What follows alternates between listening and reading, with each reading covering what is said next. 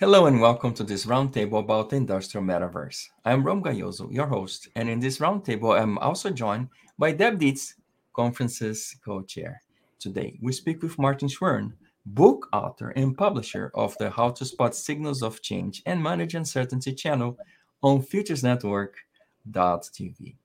Folks, the metaverse for entertainment and as a tool for human interaction has been in the news ever since Mark Zuckerberg's announcement. And although the technology has been evolving, today we focus on the industrial applications of the metaverse, where Martin Schwirn, author of an article on IMCA magazine titled The Promises and Challenges of the Industrial Metaverse, will help us understand whether metaverse's payoffs are tangible. So, Martin is the author of Small Data, Big Disruptions How to Spot Signals of Change and Manage Uncertainty, a must if you're interested in weak signals. He's a senior advisor for Business Finland and a fellow at the Nordic Innovation House in Silicon Valley. So let's get started. Hi, Martin. How are you today? And hi, Deb. Hey, Martin. Hey, hey Deb. Hey, Rom. Thank you so much for having me. Exciting. And thank you so much for doing this roundtable with us for the startup community. So, Martin, uh, let's start with some definitions. In the IMCA magazine article, you mentioned both computer aided design and the industrial Internet of Things as the basis for the industrial metaverse. But what is that? So, um, I think over the past couple of years, we heard a lot about the metaverse, in part because of Facebook's name change to Meta platform. So, uh, it's essentially a virtual representation of uh, the real world, something you can interact in. Uh, and I think we encountered a lot of the entertainment applications, perhaps collaboration applications. The industrial metaverse essentially is a similar type where you replicate um, machines, facilities, processes, business models, logistics within um, a virtual space. It's very similar if you're a little bit familiar with the Internet of Things. There is the type of the industrial Internet of Things. It's a little bit same thing, focused on um, the more commercial side. I actually do believe this will be similar to a lot of the internet applications that run in the background. So, as a consumer, you're not really accessing these applications, but they are the backbone of commercial applications of the economy as we know it. So, similar to the metaverse, we will have a lot of fun in the metaverse, but in the background, there will be the industrial metaverse um, that uh, companies will work with. So I want to mention for the article, I had the pleasure that Tuuli Ahava with Nokia and Carolina Salminen with VTT gave me their input. VTT is the Finnish R&D center that uh, focused on new applications and you know look, looking a little bit into the future. I also want to note that uh, in March to, uh, 2024, I will have the pleasure to moderate stage discussions with industrial um, experts on the topic of the industrial metaverse at South by Southwest in Austin. So that if somebody has the time to join me, this would be great. Um, just to give you a little bit of the background why I mentioned computer aided design and the industrial um, Internet of Things. Um, I wanted to put this in perspective because nothing comes from emerges out from a vacuum. So there are precedents such as uh, uh, computer aided design and the Internet of Things. So Autodesk and what is called building information modeling. So essentially, the idea you pack all the information of facilities into the computer. That has been around for some 40 uh, some 40 years. So I just want to make sure that we don't forget there is a continuation in the application. NASA, for instance, had uh, type of digital twin, which is a metaverse application, if you will, in the 60s. And you can see it in the movie Apollo 13 when things go awry and the engineers essentially plug stuff in a computer to see how they could salvage the situation. So, in a way, the industrial metaverse is the latest instantiation of, of such an application, a virtual representation. But I do believe it is a very powerful one. It is something that, similar to the internet, has a potential to change the way we interact with each other, with applications, um, with industry in general. Wonderful, wonderful. Um, Martin, first of all, your article in IMCI magazine was phenomenal. I highly encourage everybody to read that. But in the article, you mentioned the Korea Advanced Institute of Science and Technologies Metaverse Factory Experience Center. So tell us a little bit about this center. Why is it so special? So, uh, yeah, why did I pick that one? Exactly. Yeah. Good question. So, in general, stepping back, the industrial metaverse will improve planning, design, operations, maintenance, and logistics. And the uh, Korea Advanced Institute of Science and Technologies uh, Experience Center is trying to replicate this and kind of get an understanding what this is about. Korea in general is very interested in using metaverse applications. Um, some companies are already working with the industrial metaverse.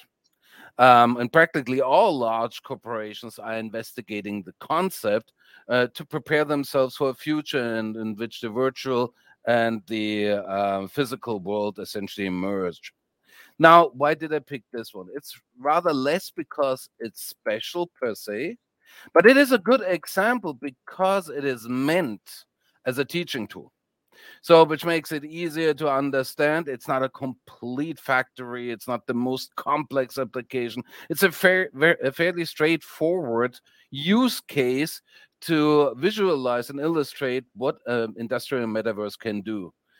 Also, it is an educational tool. And we will later on, perhaps during our conversation, see a little bit that while there is a technology grandeur and all the potential applications. But in the end, people need to know how to use it. So training and education is an important aspect. And this is what the center is trying to achieve. So it was rather a very nice illustration in a in a limited um, way so that people can understand what this is meant to be and what it is about.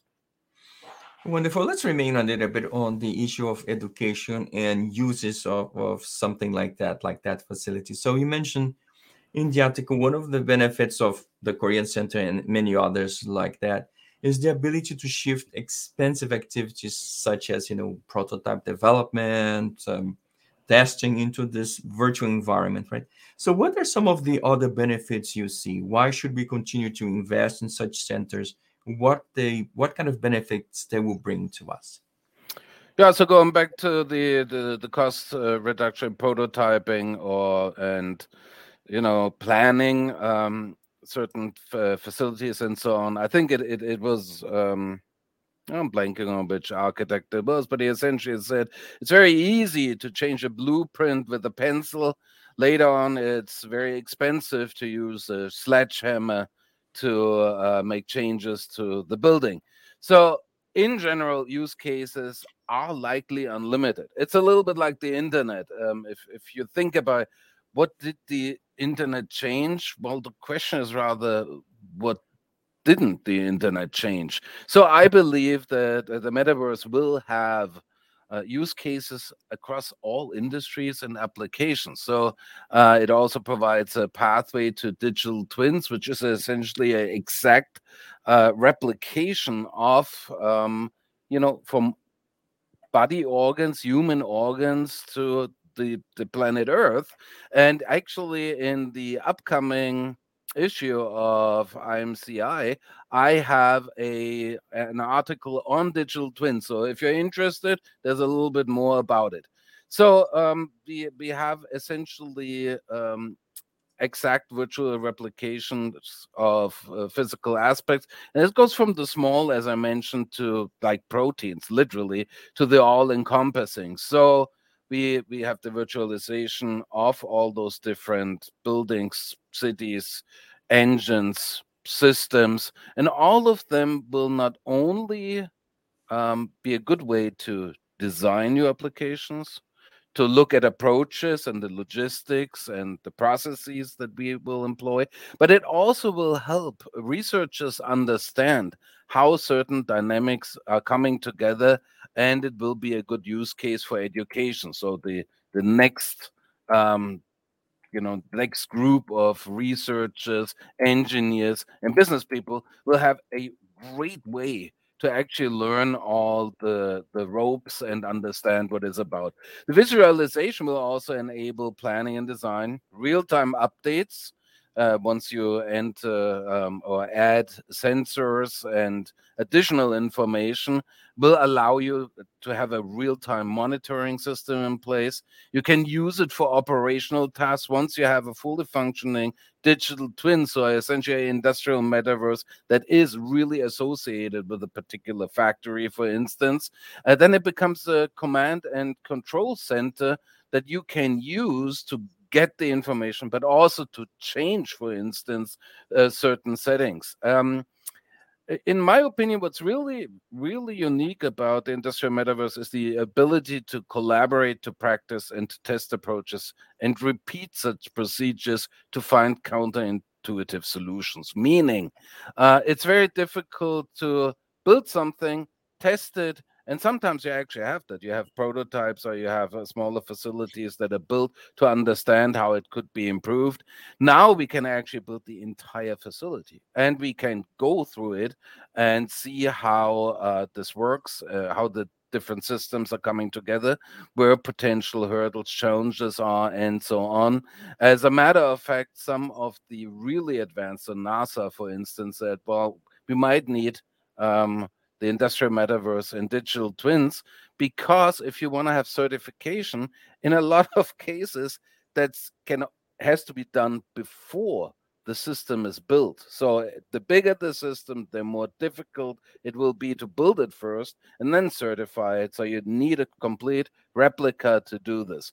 Now once you have this all in place talking about counterintuitive solutions you actually can add artificial intelligence. There was a lot of talk about the last year, I want to say, and machine learning uh, to support the efforts of the managers and the engineers. So there, there will be, again, I want to highlight the the additional article that is about to be released in, in your magazine, and that they will talk about digital twins and deepen the application areas a little bit. So, in the end, I, I think there's nothing that you can't use it for. Almost want to say. Wow, you know, you you explain all these activities, you know, and the complexities involved, and I would imagine, you know, thinking about this from you know from a data point of view. So, you know, I would get, I would, uh, you know, think that there's an incredible amount of data, you know, that has to be gathered, collected, analyzed, and transferred. That has to, and all this has to happen in real time. So, how are we able to actually make those advances with the current you know infrastructure that we have the telecom infrastructure that we currently have? Do we have to wait for 5g for that to happen? Just the the just the sheer you know amount of data that needs to come in and be analyzed and and reviewed um, seems relatively daunting uh, so that's a really interesting question. It really depends on the type of industrial metaverse you want to create. So you can essentially have one that doesn't require any um, 5G connectivity or any connectivity for that matter, because you essentially just build it up inside a computer. So the example going back to Apollo 13, that was literally housed in a computer. There was no real connectivity. Uh, they had some data that came from the actual Apollo spaceship, but in the end, they just looked at what they had. It was a contained box with all the information that you can do without any advanced networking um, capabilities in the background. But you, the closer you get to what I mentioned before, digital twins that actually take real time data, get all the sensor information, and even more, um, if you want to actually impact and influence the system or the factory from the industrial metaverse, now you have information coming in, giving you new insights, potentially even a emergency case you inside the virtual um, representation making changes to the system that then get sent over um, to the actual physical factory. Now you see that suddenly you need a lot of information that is coming but you also need very low latency meaning there shouldn't be a gap in the information. If you press the button it should be as real time as possible to make the changes for safety and security uh, purposes. This will will be 5G. Uh, it will be all the follow-ups because as we roll out with the metaverse, we will increasingly have information, visual information, camera information, sensor information. You might get information from your supply chain partners that will affect you and your factory. So you can see how this quickly gets a little bit out of control and you need all those capacities to transmit the information. Now there are actually physical limitations you know speed of light and such. So you need at one point and also think about okay so where do we have the servers? How do we connect them? What should be computed in the chip at the machine edge computing and what should be done in the cloud. So there is a lot of the way you design those platforms have to be thought through. And as you put AI, machine learning on top of it, suddenly you really have a lot of needs for computing power, for networking power, um, and for transmission requirements. So in a in a way, the industrial metaverse builds upon the advances in technology and networking but it will also become a crucial driver of those technologies and the infrastructures. And companies like Nokia already, they are aware that you know you need to essentially build as much infrastructure as possible, and you obviously need to have uh, faster networking capabilities, which then brings a lot. So, what will be the standard? How will we work together with other countries, and so on? But in the end, you can have some applications that do not need um, networking infrastructures and the closer you, you get to the the promise of what the industrial metaverse might be uh, then you literally there, there will never be enough similar to internet applications there's never enough Wonderful. So uh, you mentioned the digital twin. So I wanted to go back to that. And we've been talking about factories, plants, and things like that. But in the article, you also mentioned virtual Singapore. So, an entire city with its digital twin. So, the administration can actually pass policy changes in the virtual world before changes in the real world take place, right? So, is Singapore a good model? Should other cities around the world follow that example? Is that the future? Is a good model? Is a good question. It's a good example. If you get get my um, take here. So, uh, but but Singapore has the advantage that it is geographically limited. It's super high tech and it has a chance to get all the information. It wants to become uh, a smart, um, a smart city, smart urban management, and it is a good way to take a look at initially what could work in this world. How can we combine it? You don't want to start with the United States as a whole so it's good if you essentially have a city state um, taking a step into this. But just to mention, Seoul, Tampere, Brisbane, Stuttgart, Los Angeles, and many other cities and regions are developing something similar. Now, all those models talking about is this a good model what um, singapore is doing they vary according to scale connectivity um, requirements and, and the purpose I mean, the question is do you want to do it for traffic? Do you want it to do it uh, for urban design? Do you want to uh, replicate urban uh, services and so on? So they're, they're completely different applications of how you might uh, tackle such a representation, such an industrial metaverse um, or a digital twin.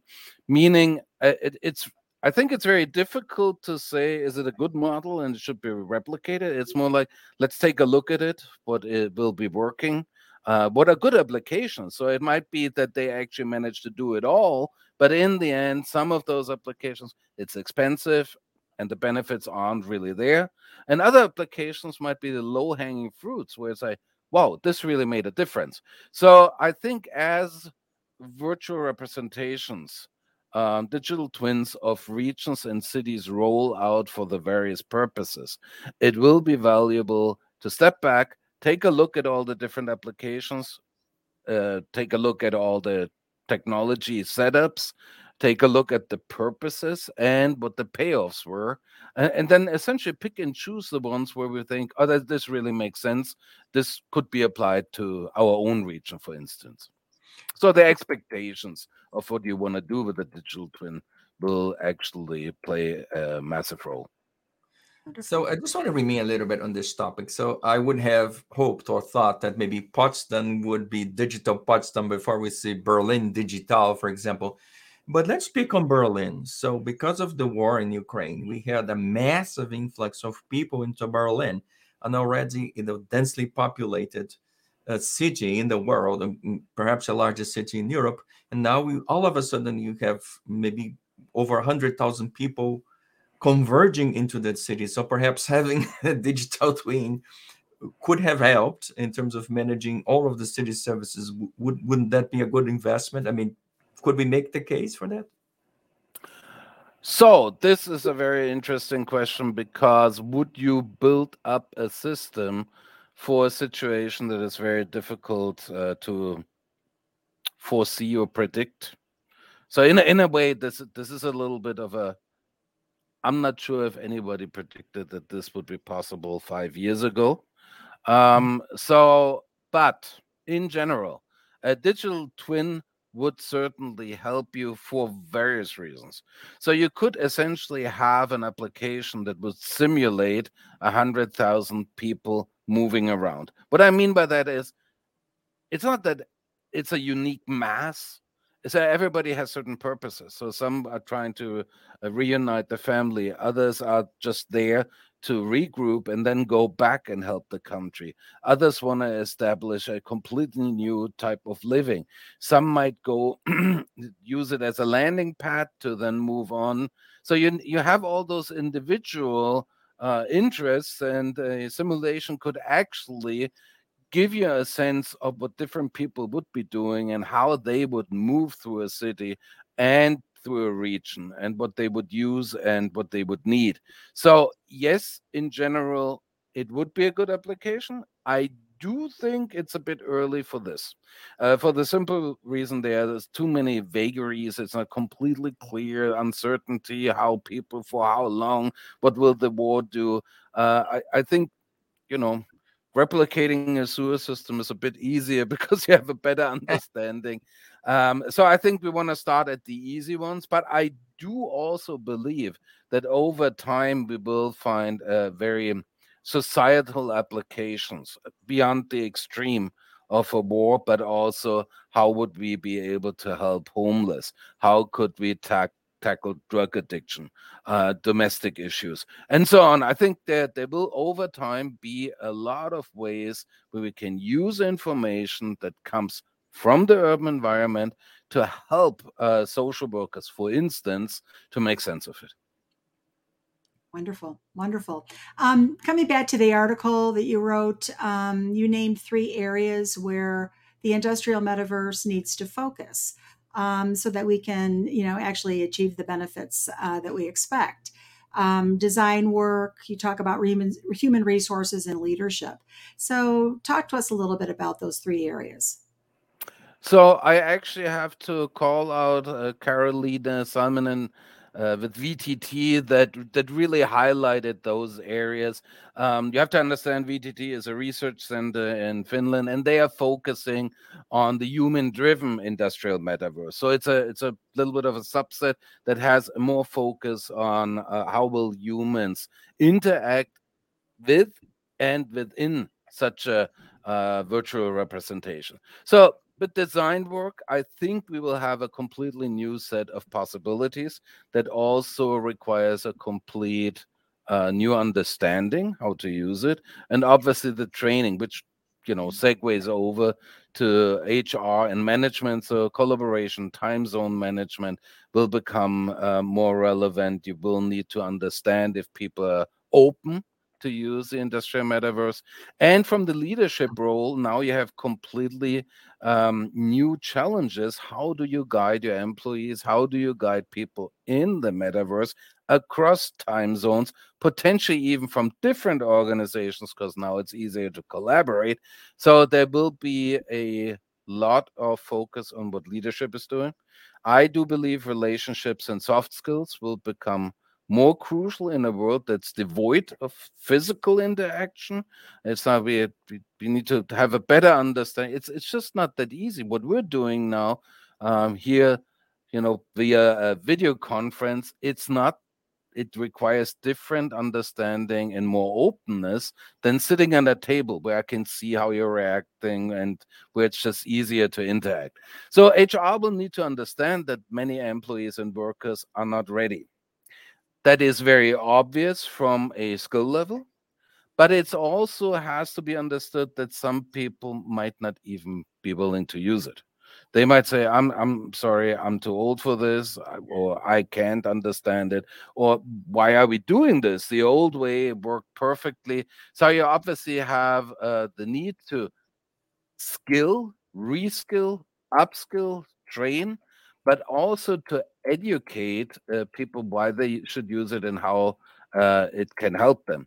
Now, even more, if you now have this new world similar to the internet, uh, 30 years ago, you will develop over time new strategies, and new strategies will require new organizational structures. So you can see it's not only, hey, don't use a pencil, you'll use the ballpoint. Everything else stays the same.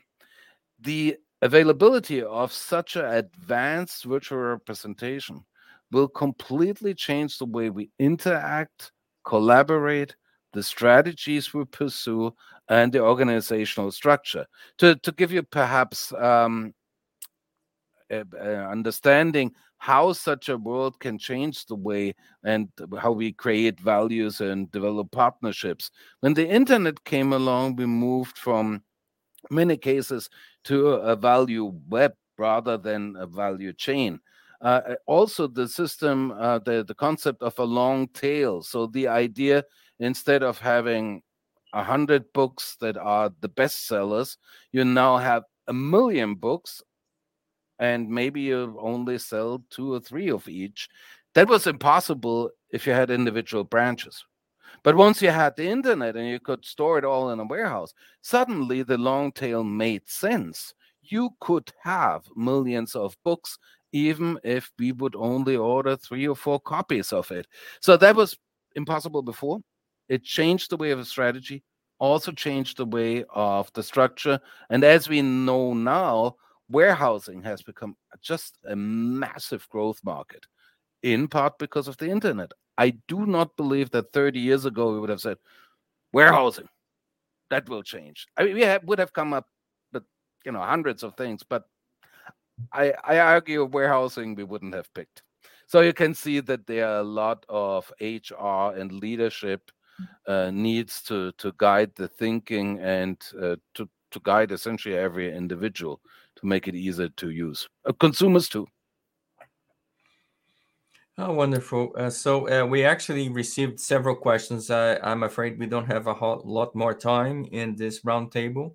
Uh, so, you know, thank you so much. I guess we have to wait until this March 24th for the South by Southwest conference. Of course, Martin has yet exactly. another article coming uh, expanding on the issue of the industrial metaverse. So please, please stay tuned uh, to his next article. Uh, Martin, thank you so very much for uh, your roundtable today. And folks, we sure covered a lot of ground today. Thank you so much for joining us for this roundtable. And uh, we hope you learned something new about industrial metaverse, its promises and challenges. So thank you so much. Thank you so much for having me. Really appreciate it. Thank you so much, folks. See you in the next session. Goodbye.